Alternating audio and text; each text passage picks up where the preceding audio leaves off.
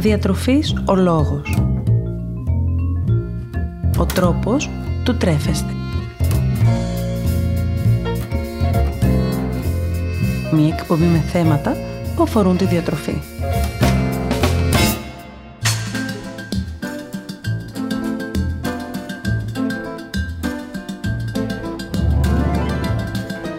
Καλησπέρα σας. Είμαι η Μαριάννα Μανώλη, διαιτολόγος διατροφολόγος και σήμερα θα ήθελα μαζί να αναφερθούμε σε ένα θέμα που απασχολεί πολλούς από εσάς, αν όχι όλους, και μας απασχολεί μάλιστα με τέτοιο τρόπο που όταν ψάχνουμε ή συζητάμε γι' αυτό, οι πληροφορίες που μπορεί να φτάσουν στα αυτιά μας να μην είναι τελικά οι σωστές. Και δεν αναφέρομαι παρά στο πολύ συζητημένο κομμάτι του μεταβολισμού. Ακούμε διαρκώς φράσεις όπως πώς να ξυπνήσετε το μεταβολισμό σας, οι πέντε τροφές που ενεργοποιούν το μεταβολισμό και άλλα πολλά άρθρα ή αφιερώματα γύρω από αυτόν, τόσο πιστικά μάλιστα που είναι ικανά να μας βάλουν σε μια αλφα διαδικασία. Πάμε λοιπόν να δούμε μαζί τι συμβαίνει ακριβώς με το κομμάτι του μεταβολισμού, τι είναι ο μεταβολισμός και κυρίως αν ενεργοποιείται τελικά ή όχι. Και αν ενεργοποιείται, πώς το καταφέρνουμε αυτό; Ας ξεκινήσουμε από την αρχή. Τι είναι ο μεταβολισμός, που όλοι μιλάμε για αυτόν τελικά; Ο μεταβολισμός δεν είναι τίποτε άλλο παρά από την ενέργεια που καταναλώνουμε μέσα στην ημέρα μας. Αποτελείται από δύο παράγοντες. Το βασικό μας μεταβολισμό και τη φυσική μας δραστηριότητα. Πάμε να δούμε λίγο αυτούς τους δύο παράγοντες ξεχωριστά. Πιο συγκεκριμένα λοιπόν, όταν αναφερόμαστε στο βασικό μας μεταβολισμό, μιλάμε για την ενέργεια που καταναλώνουμε σε κατάσταση ηρεμίας. Την ενέργεια δηλαδή που χρειάζεται καθημερινά ο οργανισμός μας, προκειμένου να εκτελέσει τις διάφορες βιολογικές του λειτουργίες, όπως είναι για παράδειγμα η αναπνοή ή και η διατήρηση της θερμοκρασίας μας σε φυσιολογικά επίπεδα. Ένας τρόπος για να καταφέρουμε να μετρήσουμε το βασικό μας μεταβολισμό είναι μέσω ειδικών μηχανημάτων τα οποία μετρούν ουσιαστικά το διοξίδιο του άνθρακα που παράγουμε κατά την εκπνοή. Ή μπορούμε να το μετρήσουμε και πιο απλά μέσω ειδικών μαθηματικών εξισώσεων που μας δίνουν ένα συγκεκριμένο αποτέλεσμα το οποίο όμως δεν είναι απόλυτα ακριβές αλλά έχει κάποια μικρή απόκληση. Οι μαθηματικές αυτές εξισώσεις όμως έχουν προέλθει έπειτα από έρευνα και μελέτη.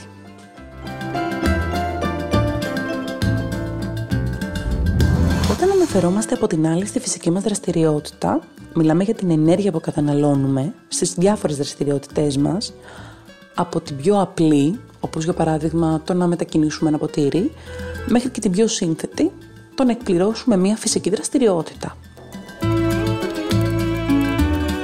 Ο μεταβολισμός του κάθε ανθρώπου εξαρτάται από το σωματικό του βάρος, από το ύψος, από την ηλικία, το φύλλο και όπως είπαμε και προηγουμένως από τη φυσική δραστηριότητα. Πιο συγκεκριμένα, όσο πιο αυξημένο είναι το βάρος κάποιου, τόσο πιο αυξημένη είναι και η ενέργεια που καταναλώνει μέσα στην ημέρα, ενώ το ίδιο ισχύει και για το ύψος του. Αντιθέτως, όσο πιο μεγάλη είναι η ηλικία κάποιου, τόσο πιο μικρή είναι και η ενέργεια που καταναλώνει. Οι άντρες, εξαιτίας της σύστασης του σώματός τους, έχουν πιο αυξημένο μεταβολισμό σε σχέση με τις γυναίκες, γιατί οι άντρες έχουν πιο αυξημένο μυϊκό ιστό σε σχέση με τις γυναίκες, ενώ παράλληλα και όσο πιο αυξημένη είναι η φυσική μας δραστηριότητα, τόσο πιο αυξημένη είναι και η ενέργεια που καταναλώνουμε μέσα στην ημέρα. Παρ' όλα αυτά, θα ήθελα σε αυτό το σημείο να πούμε πως υπάρχουν και ορισμένες άλλες καταστάσεις οι οποίες μπορούν να επηρεάσουν το μεταβολισμό μας. Τέτοιες περιπτώσεις μπορεί να είναι είτε φυσιολογικές, όπως για παράδειγμα είναι η ανάπτυξη των παιδιών και των εφήβων, η εγκυμοσύνη ή και ο θυλασμός, μπορούν να είναι όμως και παθολογικές, όπως για παράδειγμα αν κάποιος έχει ανεβάσει πυρετό ή αν κάποιος έχει κάποιο έγκαυμα το οποίο το σώμα προσπαθεί να επουλώσει καθώς και σε ορισμένες άλλες περιπτώσεις, όπως είναι για παράδειγμα ο ύπο και ο υπερθυροειδισμός. Ας έρθουμε τώρα στο βασικό ερώτημα. Μπορεί ο μεταβολισμός μου να φταίει που δεν χάνω ή που παίρνω βάρος; Όταν μιλάμε για απώλεια ή πρόσληψη βάρους, ουσιαστικά δεν μιλάμε για τίποτε άλλο παρά για ισοζύγιο ενέργειας, όπως λέμε εμείς οι διαιτολόγοι. Τι είναι το ισοζύγιο ενέργειας; Ισοζύγιο ενέργειας είναι πρακτικά οι θερμίδες που προσλαμβάνουμε μέσω του φαγητού έναντι των θερμίδων που καταναλώνουμε κατά τη διάρκεια της ημέρας. Είτε αυτές οφείλονται στην φυσική μας δραστηριότητα, είτε αυτές οφείλονται καθαρά και μόνο στο βασικό μας μεταβολισμό. Πιο απλά λοιπόν θα λέγαμε ότι αν οι θερμίδες που προσλαμβάνουμε είναι μεγαλύτερες από τις θερμίδες που καταναλώνουμε, τότε έχουμε αύξηση του βάρους μας. Αν αντίθετα οι θερμίδες που προσλαμβάνουμε είναι μικρότερες από τις θερμίδες που καταναλώνουμε, τότε έχουμε μείωση του βάρους μας. Ενώ αν οι θερμίδες που προσλαμβάνουμε είναι ίσες με τις θερμίδες που καταναλώνουμε, τότε μιλάμε για διατήρηση του βάρους μας. Επομένως, αυτό που θα πρέπει να προσέχουμε στη διαδικασία απώλειας, πρόσληψης ή διατήρησης του βάρους μας είναι αυτό ακριβώς. Οι θερμίδες που προσλαμβάνουμε και αξιοποιούμε μέσα στην ημέρα μας. Πάντα βέβαια με δεδομένο ότι δεν συντρέχει κάποιος λόγος υγείας ο οποίος μπορεί να επηρεάζει το μεταβολισμό μας. Υπάρχουν τροφές τώρα που μπορούν να ενισχύσουν τελικά το μεταβολισμό; Σίγουρα κάπου έχετε διαβάσει ή ακούσει για τρόφιμα που ενισχύουν το μεταβολισμό, προτεραιποτάς μας να τα καταναλώσουμε αν θέλουμε να επιτύχουμε καλύτερες καύσεις και συνεπώς μείωση του βάρους μας. Η αλήθεια είναι πω ορισμένε τροφέ λόγω των συστατικών που περιέχουν μπορούν να αυξήσουν ελαφρώς το μεταβολισμό μας.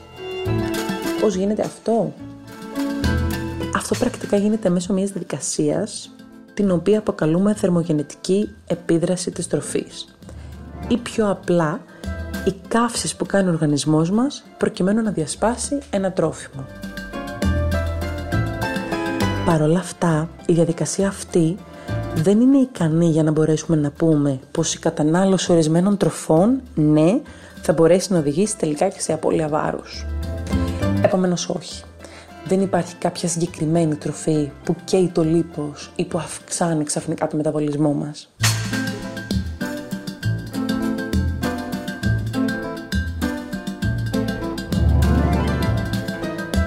Όταν μιλάμε επομένως για μεταβολισμό, αυτό που προσπαθούμε να επιτύχουμε είναι να είναι όσο το δυνατόν πιο αυξημένος γίνεται μέσα στην ημέρα. Πώς μπορεί όμως να μειωθεί ο μεταβολισμός μας και επομένως οι θερμίδες που καταναλώνουμε μέσα στην ημέρα; Πάμε να δούμε τα πιο συχνά λάθη που ίσως να κάνουμε. 1. Απότομη μείωση του σωματικού μας βάρους. Ένας από τους βασικούς παράγοντες που μπορεί να οδηγήσει σε μείωση του μεταβολισμού μας είναι η απότομη απώλεια του σωματικού μας βάρους, αφού ο μεταβολισμός εξαρτάται σε μεγάλο βαθμό από το ίδιο μας το βάρος. Επομένως, δίαιτες που μιλούν για απώλεια 5 κιλών σε μία εβδομάδα, 20 κιλών σε ένα μήνα, πέραν το ότι δεν έχουν κανένα πρακτικό αποτέλεσμα ή αν θέλετε κανένα μόνιμο αποτέλεσμα, είναι και άκρως επικίνδυνες για τον οργανισμό μας. Όσο και αν ίσως δεν μας αρέσει ιδιαίτερα, η απώλεια που θα πρέπει να προσπαθούμε να επιτύχουμε όταν μιλάμε για απώλεια βάρους είναι της τάξεως του 1% του σωματικού μας βάρους. Αν για παράδειγμα κάποιος ζυγίζει 100 κιλά, μια ασφαλής απώλεια που θα πρέπει να προσπαθεί να επιτύχει είναι του 1 κιλού την εβδομάδα. Βέβαια, επειδή ο οργανισμός είναι ιδιαίτερος και δεν υπόκειται σε νόρμες, υπάρχει πιθανότητα σε μια εβδομάδα να χάσει και μισό κιλό, υπάρχει πιθανότητα σε μια εβδομάδα να χάσει και 1,5 κιλό. Εμείς όμως πάντοτε έχουμε σαν στόχο την φυσιολογική και ομαλή υγιής απώλεια βάρους.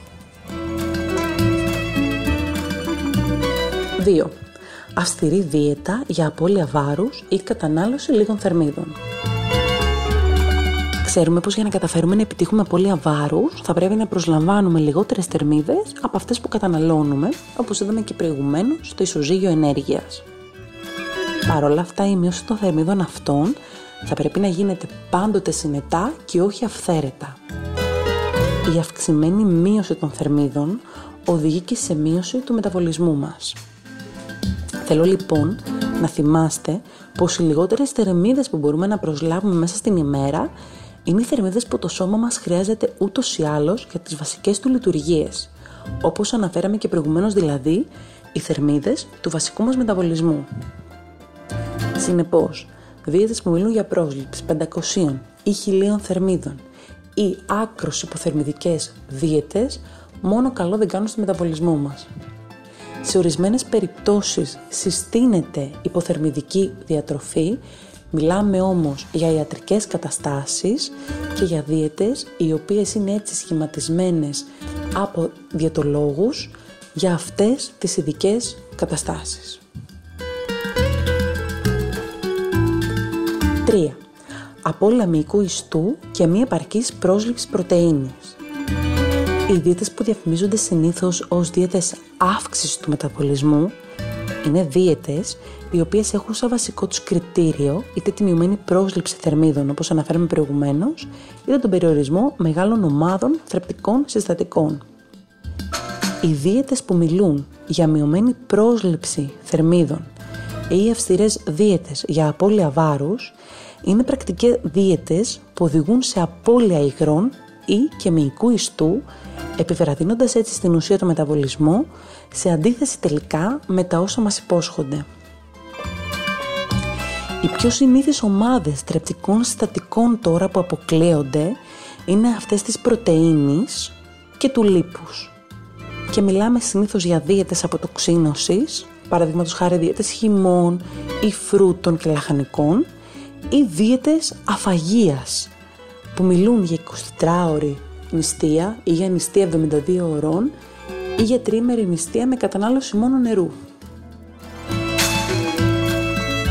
Η πρωτεΐνη αποτελεί δομικό στατικό των νηστών του οργανισμού. Επομένως, η επαρκής πρόσληψή της κρίνεται αναγκαία καθημερινά. Παράλληλα, η πρωτεΐνη αυξάνει το μεταβολισμό, αφού για τη διάσπαση και απορρόφησή της, ο οργανισμός φαίνεται να παρουσιάζει μια αύξηση περίπου 20 με 30% σε σχέση με τους υδατάνθρακες και τα λιπαρά, που το ποσοστό αυτό ανέρχεται στο 5 με 10% και λιγότερο από 3% αντίστοιχα. Επομένως, δίαιτες που αποκλείουν μεγάλες ομάδες θρεπτικών συστατικών, όπως βλέπουμε, μόνο καλά δεν κάνουν εξίσου. Δώστε προσοχή όμως, γιατί αυτό δεν σημαίνει ότι αν ακολουθήσουμε μια διατροφή η οποία είναι πλούσια μόνο σε πρωτεΐνη, ο μεταβολισμός μας θα είναι διαρκώς σε εγρήγορση. Θέλουμε πάντοτε να επικρατεί μία ισορροπία και να προσλαμβάνουμε όλα τα μακροθρεπτικά συστατικά γιατί όλα είναι απαραίτητα για τον οργανισμό μας κάθε μέρα. 4. Έλλειψη ύπνου. Στο παιχνίδι της μείωσης του μεταβολισμού, η έλλειψη ποιοτικού ύπνου αποτελεί ακόμα έναν παράγοντα, αφού έρευνες δείχνουν πως άτομα τα οποία κοιμούνται ελάχιστες ώρες μέσα στην ημέρα ή αντικαθιστούν το βραδινό ύπνο με ύπνο οποιαδήποτε άλλη στιγμή της ημέρας, φαίνεται να έχουν κάποια μείωση στο μεταβολισμό τους. 5. Υποθυροειδισμός. Και φυσικά, ο αστάθμητος παράγοντας στη μείωση του μεταβολισμού είναι η διαταραχή του θυροειδούς αδένα. Μία από τις πολλές λειτουργίες του οποίου είναι η ρύθμιση του μεταβολισμού μας. Εάν δεν παράγεται αρκετή θηροειδής ορμόνη, τότε μιλάμε για επιβράδυνση του μεταβολισμού. Προσέξτε όμως, γιατί εάν αυτή ρυθμιστεί με τη χορήγηση φαρμακευτικής αγωγής που θα κρίνει ο θεράπων ιατρός, τότε δεν αποτελεί πρόβλημα για το μεταβολισμό μας. Και ούτε και δικαιολογία. Πάμε να δούμε κλείνοντας τους τρόπους με τους οποίους μπορούμε τελικά να αυξήσουμε το μεταβολισμό μας. 1. Αύξηση της φυσικής μας δραστηριότητας. Με το να αυξήσουμε τη φυσική μας δραστηριότητα, τόσο πιο πολύ αυξάνουμε και το μεταβολισμό μας. Παρ' όλα αυτά, δεν χρειάζεται να κάνουμε υπερβολές ή να περνάμε ατελείωτες ώρες στα γυμναστήρια ή μπροστά από διάφορα προγράμματα γυμναστικής στο ίντερνετ. Ακόμα και μικρές αλλαγές μπορούν να οδηγήσουν σε αύξηση της φυσικής μας δραστηριότητας. Αρκεί απλώς να σηκωθούμε από την καρέκλα. Γενικά, ο Παγκόσμιος Οργανισμός Υγείας συστήνει να πραγματοποιούμε μέσα στην ημέρα 8 με 10.000 βήματα ή να κάνουμε γρήγορο περπάτημα για μισή ώρα περίπου. 2. Αύξηση του μυϊκού ιστού και επαρκής πρόσληψη πρωτεΐνης. Στον αντίποδα με όσα είδαμε προηγουμένως, η διατήρηση ή και η αύξηση του μυϊκού ιστού οδηγεί σε αύξηση του μεταβολισμού μας. Παράλληλα, η επαρκής κατανάλωση πρωτεΐνης ενισχύει αυτή την αύξηση και ταυτόχρονα ενισχύει το μεταβολισμό, όπως είδαμε και προηγουμένως, κατά περίπου 20 με 30%. Φροντίστε λοιπόν να αθλείστε, να μην πραγματοποιείτε μόνο αερόβιες κινήσεις προκειμένου να υπάρχει καύση του λίπους, αλλά και ασκήσεις αναερόβιες με αντιστάσεις προκειμένου να ενισχύετε το μυϊκό σας ιστό. 3. Ενεργοποίηση πέψης ή αλλιώς αυτό που αποκαλούμε συνήθως εμείς οι διαιτολόγοι ως μικρά και συχνά γεύματα. Κάθε φορά που ξεκινάει για τον οργανισμό ένας κύκλος πέψης, ο μεταβολισμός μας δουλεύει ενεργά προκειμένου να την ολοκληρώσει. Επομένως, αν μόλις τελειώσει ο ένας κύκλος, ξεκινήσει ο επόμενος, αυτό που επιτυγχάνουμε πρακτικά είναι διαρκώς αυξημένη λειτουργία του μεταβολισμού. Παράλληλα με αυτόν τον τρόπο επιτυχάνουμε και σταθερά επίπεδα σακχάρου στο αίμα, αποφεύγοντας τις διάφορες αυξομοιώσεις του που μπορεί να οδηγήσουν τελικά σε έντονες λιγούρες. 4. Νερό. Όπως έχουμε αναφέρει και σε προηγούμενη εκπομπή, το νερό έχει πολύ σημαντικό ρόλο στο μεταβολισμό των διαφόρων θρεπτικών συστατικών και ιδίως του λίπους. Επομένως, μια επαρκή ενυδάτωση μας διασφαλίζει καλή λειτουργία του οργανισμού και του μεταβολισμού αντίστοιχα. Θα λέγαμε λοιπόν ότι αυτό που πραγματικά πρέπει να κάνουμε αν θέλουμε να έχουμε έναν αυξημένο μεταβολισμό κατά τη διάρκεια της ημέρας είναι απλώς η υιοθέτηση μιας ισορροπημένης διατροφής και η ύπαρξη μιας φυσικής δραστηριότητας χωρίς όμως να υπερβάλλουμε σε κανέναν από τους δύο τομείς και πάντα προσέχοντας, εάν έχουμε κάποιο νόσημα, να τηρούμε τις συστάσεις που απευθύνονται στο συγκεκριμένο νόσημα.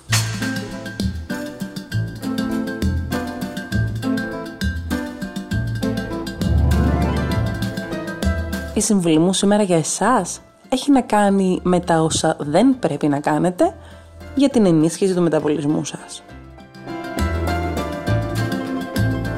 Μην ακολουθείτε αυστηρές ή εξαντλητικές δίαιτες που υπόσχονται ενίσχυση του μεταβολισμού. Μην κάνετε αφαγία ή δίαιτες αποτοξίνωσης για να πάρει μπροστά ο μεταβολισμός σας.